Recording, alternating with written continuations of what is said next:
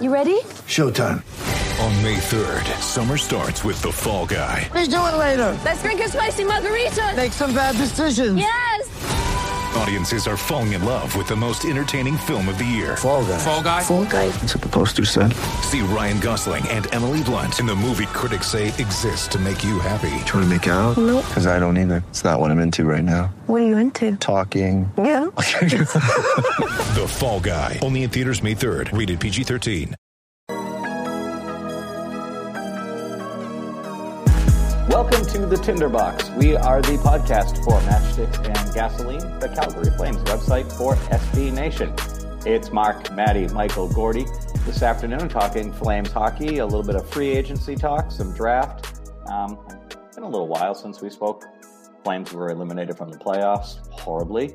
Uh, there's been a draft. A couple players have come and gone from Calgary. And uh, Tampa Bay finally legitimately won a Stanley Cup. So let's uh, jump right in here and we'll talk um, draft. Um, Gordy, uh, you know, we were talking before this all started and crashed that um, it's tough to judge a draft because, you, especially with the Flames, were picking at 19 and then trading down. Um, you know, what you get towards the back end of the first round, it can be tough to uh, judge. Uh, what are your um, what are your thoughts on the Flames draft so far? Yeah, I think Calgary definitely fell out of that top kind of echelon of uh, first round picks in this draft. So at 19, I, I think they wanted Zary at 19. It sure felt like that. So like to get two third rounders just by moving down five spots and getting the guy you wanted, like that's that's just really solid GM work. And I mean, it's those kind of moves that really, you know, instill fear or uh, confidence. Sorry, in in Treliving for me. And I, I overall I thought it was quite a good draft. Maddie, your thoughts on the Flames draft? Yeah, I definitely agree. I think the maneuvering there uh, was the biggest standout for me. Um, big fan of that. I also really liked them taking a shot on uh, Poirier. Um, he seems like sort of a wild card, but I think where they picked him is, I don't know. They it seems pretty low risk um, taking a shot on a guy you think you can develop there. Um, so I liked that one. I wouldn't have been surprised to see him go quite a bit higher, and the fact that they got him, I think, was pretty might wind up being pretty lucky. Um, but otherwise, yeah, like you said, it's so hard to project these things. It's so early, but general feeling pretty good. Michael, your thoughts on uh, Calgary's draft? I mean, I know everybody seems pretty happy with the value of trading back and trading back and picking up more picks because you know more bodies never hurts. Uh, what are your thoughts?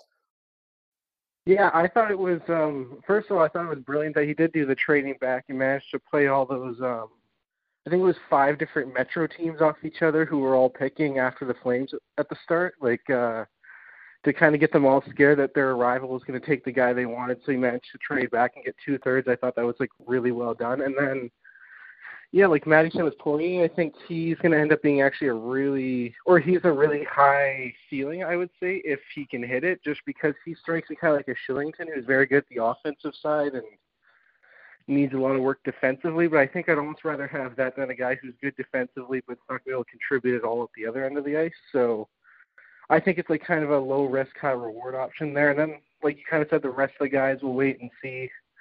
I was doing a review of our top 25 under 25 from way back in 2015. It kind of made me realize like you're basically just throwing a bunch of uh, darts out there, and it's like maybe you'll get lucky and hit on a couple of these late round guys. But um, yeah, overall, I don't have a bunch of complaints about how the draft went as a whole. Yeah, you mentioned that because you. I was going through that top twenty-five you had him, and you look through it. It's Rasmus Andersson and Mangiapane were like the, you know, the big standout names so far of that group that you were going through, and it is tough because you look at all these guys and you remember, you know, looking at all those old grainy, you know, rink highlight videos or you know, writing about them in, you know, in 2016 and being like, this guy's going to be so good, his upside's amazing, and then he's not even playing hockey anymore. He's like selling insurance in the Ukraine, you know. So it's like, it is such a hard, you know, thing to figure out who these guys are because a lot of these kids getting picked later are, you know, you've never seen them before. Hardly anybody's ever seen them before, or they're like 12. You know, they're just children being drafted at the end of the draft. So it makes sense to kind of, you definitely need to wait a little bit. I'm just happy the Flames picked Poirier because we had him as uh, the 19th pick in the mock draft, and you know the Flames got him 53 picks later. So I feel like we were pretty on. You know, we nailed that pick uh, in the SB Nation NHL mock draft. So, um, yeah, I think good for the Flames. You know, grabbing a goalie is always good. Uh, they got a couple big defensemen. You know, um, they went heavy on defense too because you know Calgary is going to need to replace a lot of that defense at some point, and we can get into that in the free agency portion later with TJ Brodie leaving. But Mark Giordano's not getting any younger. Um, I think the the verdict is still out on Oliver Kylington, and um, you know I think what's cool about Poirier, like you mentioned, Michael, is he's already said, you know, he's like he knows the weaknesses in his game already, and I think that's kind of like he came out. It was pretty brave just throwing that out there. Where he's like, yeah, I'm not a real good defenseman right now. You know, he's like, I could score, I can move the puck, I'm much better on offense, but I know I have to need to work on my defense. So, um, you know, it seems like that's a kid that's got his head somewhat, you know, squared on. And we'll review this podcast in five years and see how much of an idiot I sound like for saying that um, when he's gone somewhere. So, um, yeah, overall, I think uh, not a bad draft for the Flames. Like, I, like we all talked about, you never know what it's going to turn into, but you know, I guess good start loading up on D. Um, everybody kind of like the idea of going heavy on defense. Or would you rather see yeah, more definitely. offense come in? Yeah. Cool. All right. Um, let's talk free agency because uh, lots of things happened for Calgary in the uh, free agent market. That opened up last Friday, and the Flames opened up their free agent spending spree with a massive one-way, seven hundred thousand dollar deal to Buddy Robinson. Um, literally the most, the most Flames signing of all time. Free agency opens, and the first move you make is sign Johnny Gaudreau's kid buddy. literally his kid buddy. Um, but overall, I mean, Calgary brought in um, Jacob Markstrom, which I think was the uh, the big target was a goalie. Which with uh, Cam Talbot leaving, I don't know what that says to David Rittich, but I think the money and terms say David Rittich, you are now the number two, undisputed. Um, uh, thoughts on Jacob Markstrom coming to Calgary, Michael? Um, I would just go off and say like, while I didn't think that goaltending was going to be like the biggest issue the Flames had to address this offseason, I thought it was quite smart of them to get a guy going forward who's definitely going to be their number one every night. It's not going to be this discussion every single game before they play anymore about who's going to be the starter. Oh well, like Talbot won last game, so he should play, but Rittich uh Rittich had a shutout before that, and oh, he lost, so he's not starting. Like I think it's gonna be nice to just have it. It's Markstrom's night, unless it's a back-to-back, pretty much. And I thought, you know, for what it comes down to, I think they're getting, they're hoping to get three to four years of elite goaltending, which uh should really be the Flames Cup window at this point, with guys like Gaudreau and Monahan either leaving or getting older. I think it's um I think they're really paying for three to four years of hopefully really good goaltending, which they've never had with this core. And then after that, it might be a little long in the tooth. But overall, I'm pretty happy with the deal as long as he holds up for at least three years or so. That's kind of I look at Markstrom coming here like when um the Cubs brought in Jon Lester. It was Lester was older, it was long term, big money, and kind of one of those like I looked at it as if they win one World Series while he's there, it's worth the money. And that happened. And I think you can look at Markstrom that way. If by the third year or the fourth year of the contract, he's going downhill and it's not good, if for some reason Calgary can win a cup in like that first three or four years, I think the deal is, I think the money and the term is absolutely worth it. Maddie, what are your thoughts? I I definitely agree there, um, and I think sort of go way down the rabbit hole here. Um, yes, the probably the back half of that contract is going to end up looking a little ugly, especially if we don't see um, the cap ceiling going up significantly over that time. Because who knows what's going to happen with revenue with the state of the world.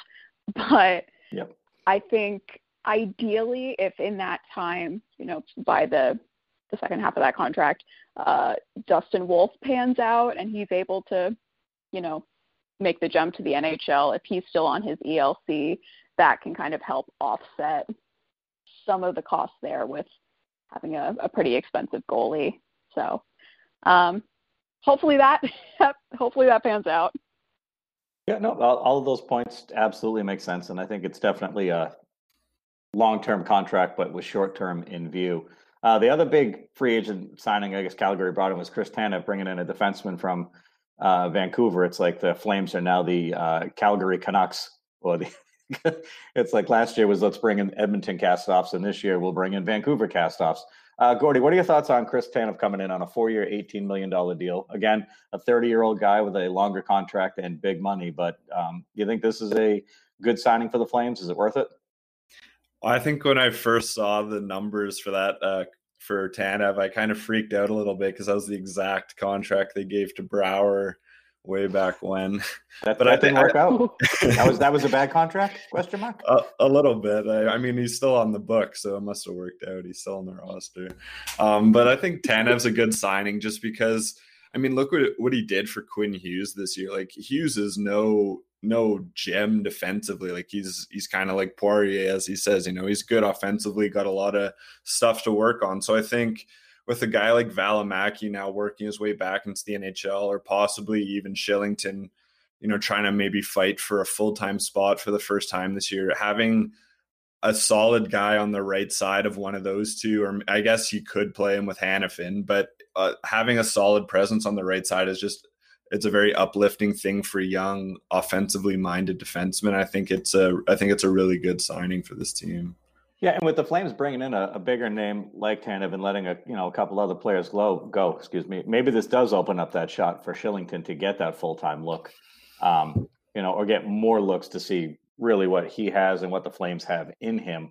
And you know, and with Brodie taking off, clearly, I think Rasmus Andersson now finally gets to ascend to that spot where he plays with Mark Giordano. And I don't know about you guys, but I think that one-two punch up top is going to be fun to watch play this coming season. Michael, thoughts on that? Well, overall, like I thought Tanev, like it made sense to sign him. I see why they signed him. I don't really know how well he's going to fit into the lineup, though. Like Gordy said, I think he would pair really well with uh, one of those younger defenders. But I think the issue is that when you kind of look at the Flames' defensive core now, like um, if you take out Brodie, you have that spot next to Gio. And then as good as Andersson could be with Gio, I thought he was really good with Noah Hanifin last year. But at the same time, Noah Hanifin struggled with uh, when he was with Travis Hamonic, who played a very similar game to Chris Tanev. So I don't know if it would really make sense to put Tanev with uh, Hanifin. So that kind of opens up one of those like top four spots. Yeah. And I don't know exactly where the Flames go because I'd rather see like Valimaki with Tanev, like Gordy was saying, just kind of help him develop a bit more. Yep. But then we also have all those wild cards like Kylington or uh, Connor Mackey, who the Flames seem really high on. I haven't heard about, a ton about him since he was signed, but based on everything that's kind of pointing out like or out there, it seems like he's gonna at least get a shot to make the team right out of camp next year. So I think it's gonna be kind of interesting how they end up playing their pairings as well. Like I I wouldn't be shocked if we see Giordano's ice time drop this year just as he gets older. Maybe they focus him more on like the power plays and stuff, for example. But um yeah, overall I think Tanev's like he'll be all right, but I just have a lot of questions about how they set their lineup going forward. No, and that makes I that makes total sense. You can see that being an issue coming in, and actually getting Markstrom is probably a huge get. And think looking at that with a completely almost new defensive core, um, some untested guys, some some guys coming off eh, so so years. So um, you know Markstrom could be a big help on, on the defensive end as well. Um, other free agents Calgary brought in, they brought in Louis Domingue as a backup goalie, most likely going to Stockton. Um, uh, who else? Uh, Alex Petrovic on a one-year, two-way deal for 750. He came from Boston, never played with the Bruins, played in Providence. Um, and then Zac Rinaldo is back, which I kind of like having a little bit of grit in that lineup.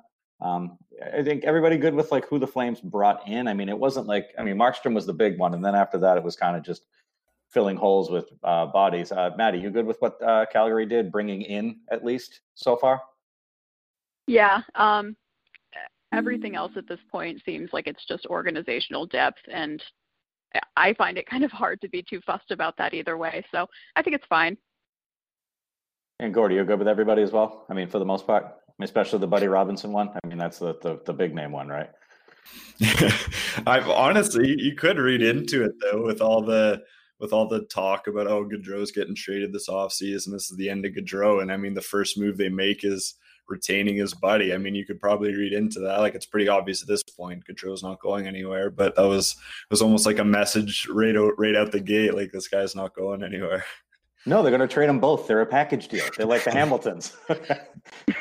so, so um, now goings for Calgary. I mean, you look at the Flames roster; they all look like bigger names because we're all used to them being here. Um, you know, one of the longer tenured Flames, TJ Brodie's on his way out to Toronto. He's four years and 20 million. Um, I think I'm probably like most Flames fans, or maybe I'm not. I don't know. Maybe I'm misreading things, but I'm not surprised Brodie was gone, and I'm kind of okay with it. I think maybe change of scenery for both sides will be um, beneficial. Uh, Gordy, thoughts on Brodie on his way to Toronto?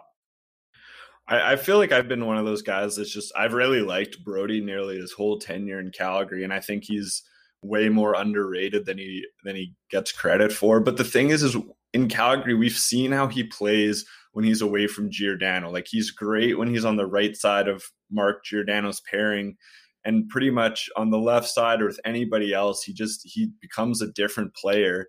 And with you know with Giordano in the last legs of his career, like why why would you sign Brodie to a you know a Tanev contract when he's when you don't even know what he can be on his own without that guy? So I think letting Brodie walk for a an asset that you know might fit in better wherever you slot him in. Like I'm I'm I'm okay with Brodie leaving.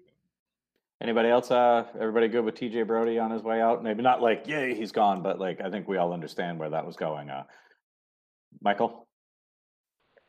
I don't know. I'm kind of sad. I, I kind of always liked him just because like he's kind of like one of the first guys I kind of followed closely all the way up as I started getting more into following the Flames. But uh, like Gordy said, I get why he's gone, and like and yeah, I think away from Giordano, he doesn't really add a ton of value. So if Giordano's either going downhill or gone within a couple of years, like I'm kind of glad we're not stuck with Brodie around. And yeah, that's all I have really there. So, looking at uh, some other goings, Cam Talbot, uh, Toby Rieder, and Alan Quine are all gone from Calgary. Um, I think Talbot would have been a nice get if the Flames could have brought him back, but I think his play this year played him straight out of Calgary, and I'm you know happy for him. Three years, eleven point five in Minnesota. You know, uh, Rieder and Quine. Uh, Rieder was good in the playoffs. Quine, I don't think ever was ever really allowed to get his footing with Calgary, though. When he came up, he played well. Um, Maddie, those three guys gone. Um, any thoughts on that outside of maybe Talbot being a bigger loss than Rieder and Quine, or if maybe I'm, you know, reading too much into it? Yeah, I mean, I think if they had brought Talbot back, I would have been okay with it. Um, but his thing always seemed to be he wanted to be the starter on a team, and I mean that's the reason he didn't sign with Philly, went to Calgary, and like good for him that he's you know now able to do that. Um, but I'm not super mourning that loss, but mm-hmm. mostly I'm feeling good for him. Um, and final minor piece lost is uh, Gustafsson is gone, as we joked before. Uh, Maddie, the Flyers are getting a former 60 point defenseman on a one year deal, so good for you guys. You got a you got an all star coming your way. Uh, so, Yay. Uh, going back to draft now, Calgary lost two players in free agency that were very high draft picks for them that organizationally um, kind of had a lot of promise behind them and never really panned out. One got a chance to do it at the NHL level. The other one couldn't fight his way out of the minors, and that's Mark Jankowski and John Gillies. Uh, Janko gone to Pittsburgh, one year, seven hundred thousand dollars. That's almost a fifty percent pay cut for him from what he made in Calgary last year. And Gillies is going to St. Louis on a one year, two way for seven hundred thousand. Um, Gordy, thoughts on uh, Janko and Gillies on their way out? I mean, I know Gillies never really was going to get a shot because after he got injured, his that hip injury seemed to hamper him, and his career just kind of never panned out. Um, Janko, uh, slightly disappointing, I think, on my end for what his numbers were and what he should have been. Your thoughts on Jankowski? I think the worst thing Mark Jankowski ever did in his career was score those four goals in the last game of his rookie year because then he he went from a 13 goal season as a rookie, which is kind of like middle of the pack, to 17 goals, which is you know pushing 20. Like it's it's a much higher ceiling, and so the regression from that point on looked a lot harsher to just kind of the base you know stats eyes. So I mean Jankowski was a fine bottom six guy. He definitely got better this year after a horrible start. You know, I, I mean, uh, all best wishes to him. I hope he works it out in Pittsburgh. And then Gillies is kind of sadder for me. He was definitely one of the first prospects that I really latched on to, thinking, oh, this guy is, you know, going to make it big. He's the next goalie. But again, like he's got a chance, I guess, to push for a spot in St. Louis. I don't think Husso is for sure you know the backup to Bill- Binnington. So, I mean, yeah, best wishes to both of them, but yeah, just never worked out here. Michael, your thoughts on Janko and Gillies? Well, I mean, for Jankowski, I'm glad he finally did end up making it to the NHL, got his shot, but I just don't think this was a year he could come back from. Like, even if he just played like the previous season or even the year before that, like I thought they would have probably brought him back. But just with how the season kind of went for him, I think it was something like 30 games he wasn't even on the ice for a Flames goal, and then like almost 40 games without scoring himself, and then nothing in the playoffs. Like I think of just both sides were ready to split up there, so I'm not too upset about it. And then for Gillies, yeah, same kind of thing. Like he had his few chances in the NHL, like late in seasons, and he looked all right, but just wasn't able to get ahead of whoever was next in the system, whether that was Rittich or making a case that he could get a shot at the backup ahead of someone like a Cam Talbot or even Mike Smith. So just I don't know, I'm kind of bummed for him, but like he never really got past that average AHL level. I think injuries were part of that, but kind of a bummer, but kind of not surprising either. Yeah, I mean, not to hammer on Jankowski, but you mentioned the 30 games where he wasn't on the ice for a goal. He had a 30 game, 38 game goalless streak this season that started from game one all the way to game 38, and then he had goals in four of seven, and things looked like they were picking up.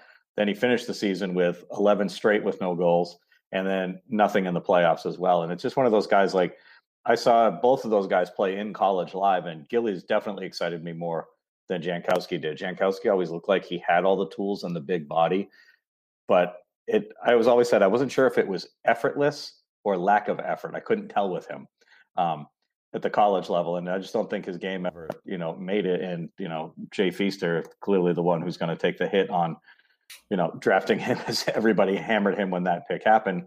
Um, close it out, Maddie, any do you have any thoughts on these two going, or are you just kind of like eh, whatever, moving on?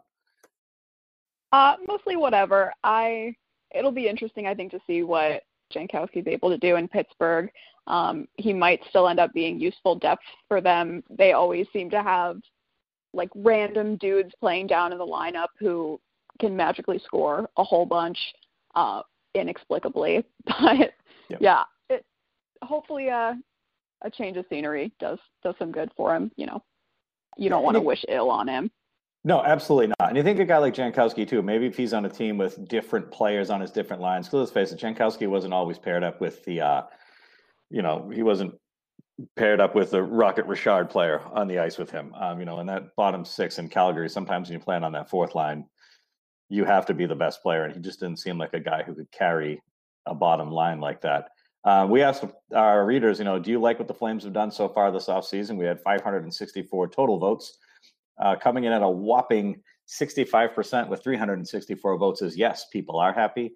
Uh, 80 votes for no, and 120 people are unsure what the Flames have done this offseason between the draft and free agency. So I think, you know, I think people are kind of looking up, um, seeing what's happening. I definitely think adding a big name goalie uh, helps that scenario for the Flames. Just hopefully it pans out because if it doesn't pans out, whew, it's going to get ugly between the fan base and the media. Um, before we wrap this up, anybody have any final thoughts on the Flames um, off season? Um, no big trades or anything yet. So, uh, but I kind of think with um, like Gordy mentioning, you know, with Buddy signing and Calgary bringing in what they brought in, it probably doesn't seem like they're going to make a big move. I can't imagine they would trade Gaudreau or Monahan after signing Markstrom to a six-year deal. I feel like that's the the linchpin to make this machine go now. Is we've got a goalie and let's keep this core together and see what we can do. Does that make sense? You guys all just want to throw in a quick answer? Yes. Yeah. Gordy, simple. Yes. Michael. also, yes. Maddie. Uh, also, yes, but. Oh, we got a caveat. I like it. I like caveats. What is yes. it? Go ahead. uh, just that they don't seem to be in a position either where they have the cap space to sort of make trades and help out um, a team like Vegas or Tampa who are uh, in some cap trouble. So I I'm not really anticipating anything for that reason as well. That's perfect. Awesome. Perfect way to wrap it up. All right. Well, thank you all for coming on today and talking Flames hockey. Thank you all out there for listening. If you enjoyed this podcast, you can find us on iTunes, Spotify, iHeartRadio, and Google Podcasts. Just search Matchsticks and Gasoline, and then we appear out of nowhere for your listening enjoyment. Gordy, Maddie, Michael, thank you for joining me this afternoon. Uh, we hope you all enjoyed this podcast, and we will catch you next time on the Tinderbox.